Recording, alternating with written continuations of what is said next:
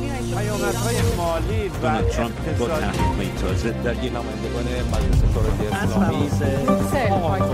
اسلامی. دیگه چه خبر؟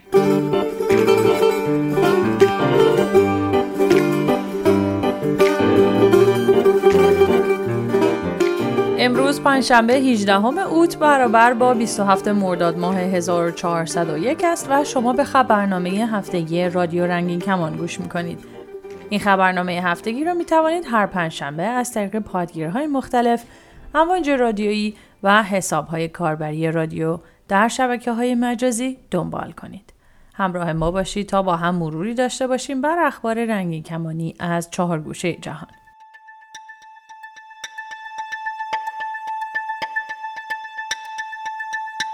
لغو رژه افتخار جهانی 2025 در تایوان.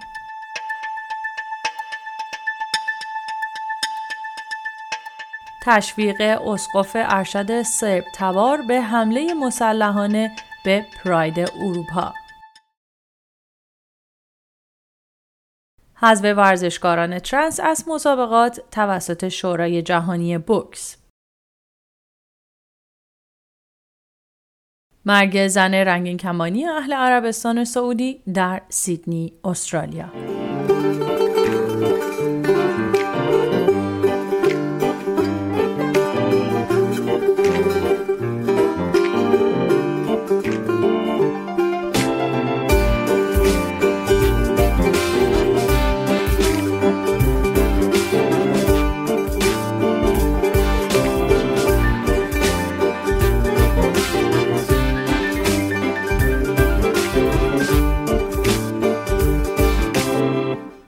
افتخار جهانی سال 2025 که قرار بود در تایوان برگزار شود به دلیل اختلاف نظر برگزار کنندگان تایوانی و گروه اینترپراید سازمان جهانی مدافع حقوق دگرباشان لغو شد.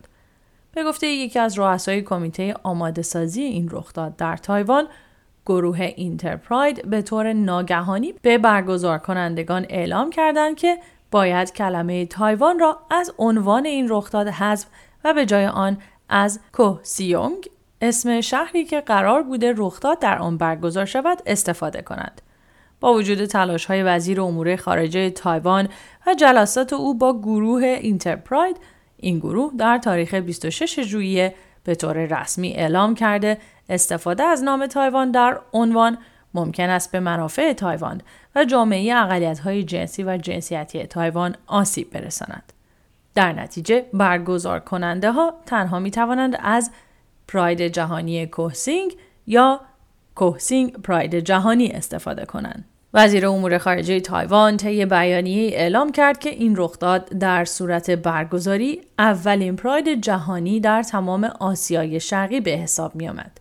او اضافه کرده این تصمیم نه تنها به حقوق تایوان و تلاش های جدی آن برای برگزاری این برنامه بی احترامی می کند بلکه به جامعه بزرگ اقلیت های جنسی و جنسیتی آسیا آسیب میرساند و همچنین در تضاد با ارزش های حمایت شده توسط اینترپراید است.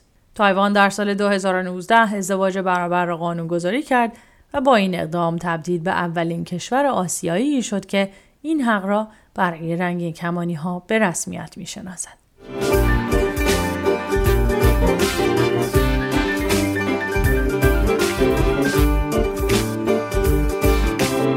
اسقف ارشد سرب تبار مردم را تشویق به حمله مسلحانه به شرکت کنندگان پراید اروپا در بلگراد کرد.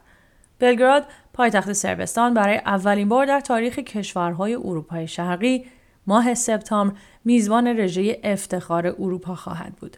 رخدادی که فرصتی برای جشن گرفتن دستیافتهای رنگین کمانی ها در سراسر اروپا خواهد بود. اما نیکانور بوگونوویچ اسقف ارشد کلیسای ارتودکس عهد یاد کرده تمام افرادی را که در این رخداد یک هفته ای شرکت کنند لعنت خواهد کرد. به گزارش خبرگزاری بالکان اینسایت این اسقف روز 11 اوت اینطور گفته این تنها کاری است که می توانم انجام دهم. اگر سلاحی داشتم حتما از آن استفاده می کردم اما ندارم.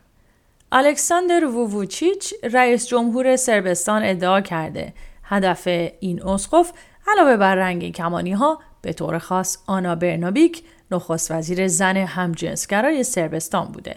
او در مصاحبه با شبکه تلویزیونی پرووا تیوی روز دوازدهم اوت گفت اسقف نیکانور با این کار به کلیسای ما و به خود توهین کرد.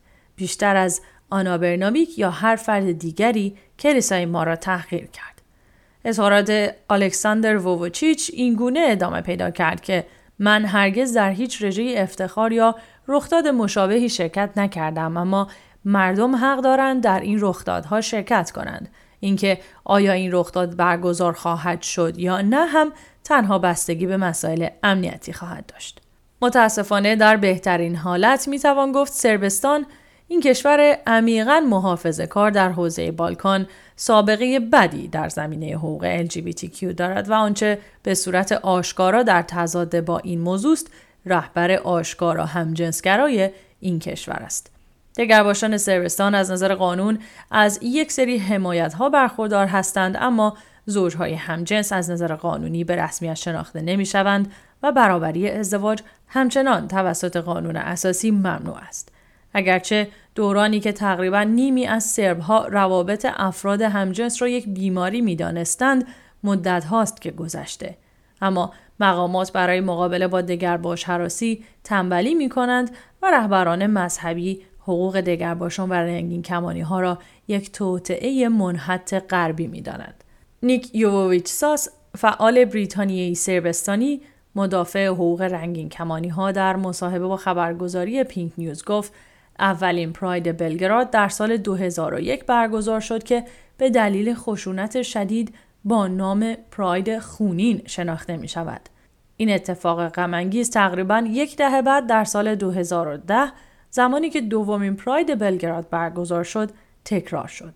عرازل اوباش به راهپیمایی افتخار حمله کردند و با کوکتل مولوتوف آجر، سنگ، بوشی های شیشه و ترقه به شرکت کنندگان و نیروی پلیس حاضر حمله کرد.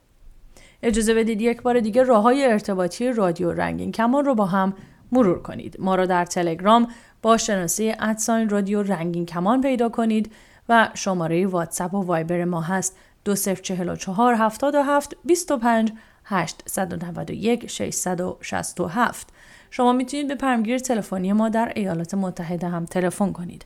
شماره این پیامگیر صوتی 201 818 649 9406 از طریق اسکایپ با شناسه رادیو نقطه رنگین کمان با ما تماس بگیرید و یا صدای خودتون رو ضبط کنید و برای ما با آدرس رادیو رنگین کمان at sign gmail.com ایمیل کنید.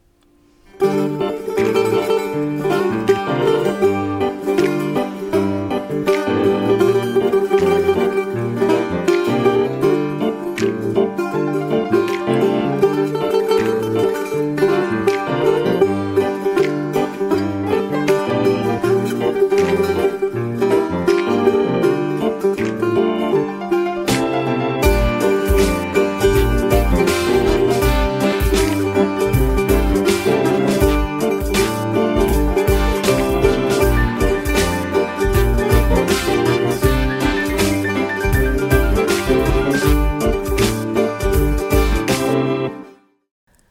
جهانی بوکس ورزشکاران ترنس را به دلیل نگرانی از سلامت و ایمنی آنها از حضور در مسابقات بوکس منع کرد.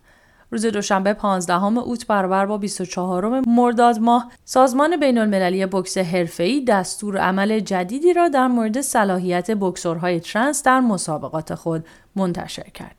علیرغم ادعای شورای جهانی بوکس مبنی بر دفاع قاطعانه و صریح این سازمان از حقوق افراد ترنس، زنان ترنس و مردان ترنس بر اساس این دستورالعمل نخواهند توانست با ورزشکاران همسوجنسیتی زن و مرد رقابت کنند زیرا این رقابت ها از نظر این سازمان ناعادلانه خواهند بود. در این بیانیه ذکر شده یک مسابقه ورزشی رزمی باید بین دو رقیب همسان برگزار شود و در حال حاضر بر عادلانه بودن مبارزه بین یک زن ترنس و یک زن همانسو جنسیتی توافق نظر وجود ندارد.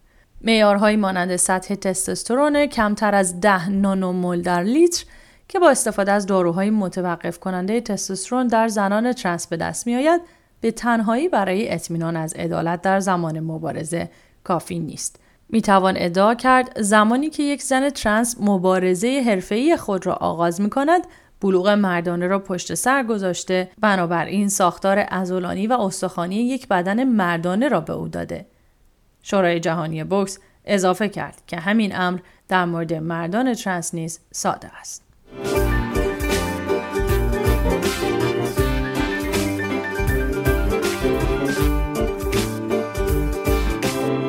روز هفتم ژوئن مقامات استرالیایی در آپارتمانی در سیدنی جسد دو خواهر اهل عربستان سعودی را بعد از هفته ها پیدا کردند.